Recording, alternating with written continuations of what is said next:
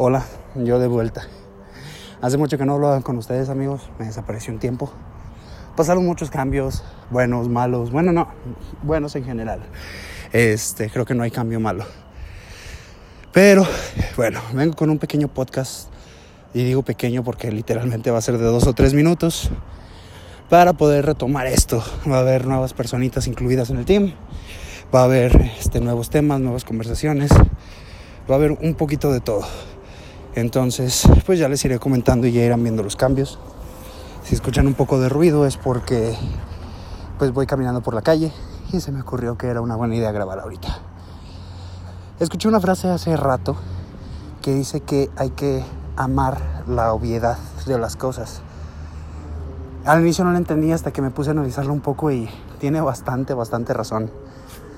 Nos complicamos demasiado por cosas demasiado sencillas. No sé, por ponerles un ejemplo, estás con alguien que te maltrata como pareja y te permaneces ahí, te quedas ahí, sigues esforzándote, luchando, dándole extra por alguien que no aprecia ese extra.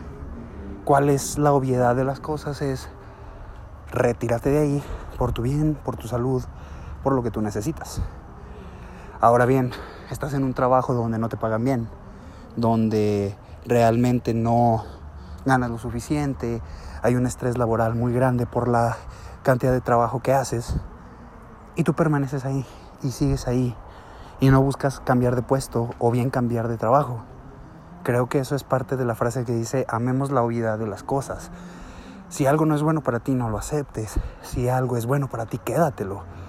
Si alguien es bueno para ti, acéptalo. Si alguien no es bueno para ti, no lo aceptes. Y no te bases nada más en lo que te gusta, sino en lo que mereces y en lo que necesitas. Creo que de eso habla un poco la frase de que amemos la obviedad de las cosas.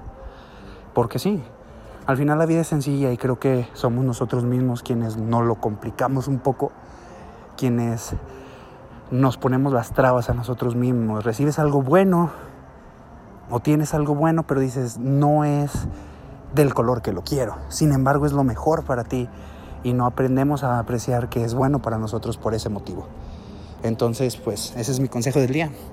Aprecien la vida de las cosas, amen la vida de las cosas y no se compliquen. Nos vemos en el próximo podcast.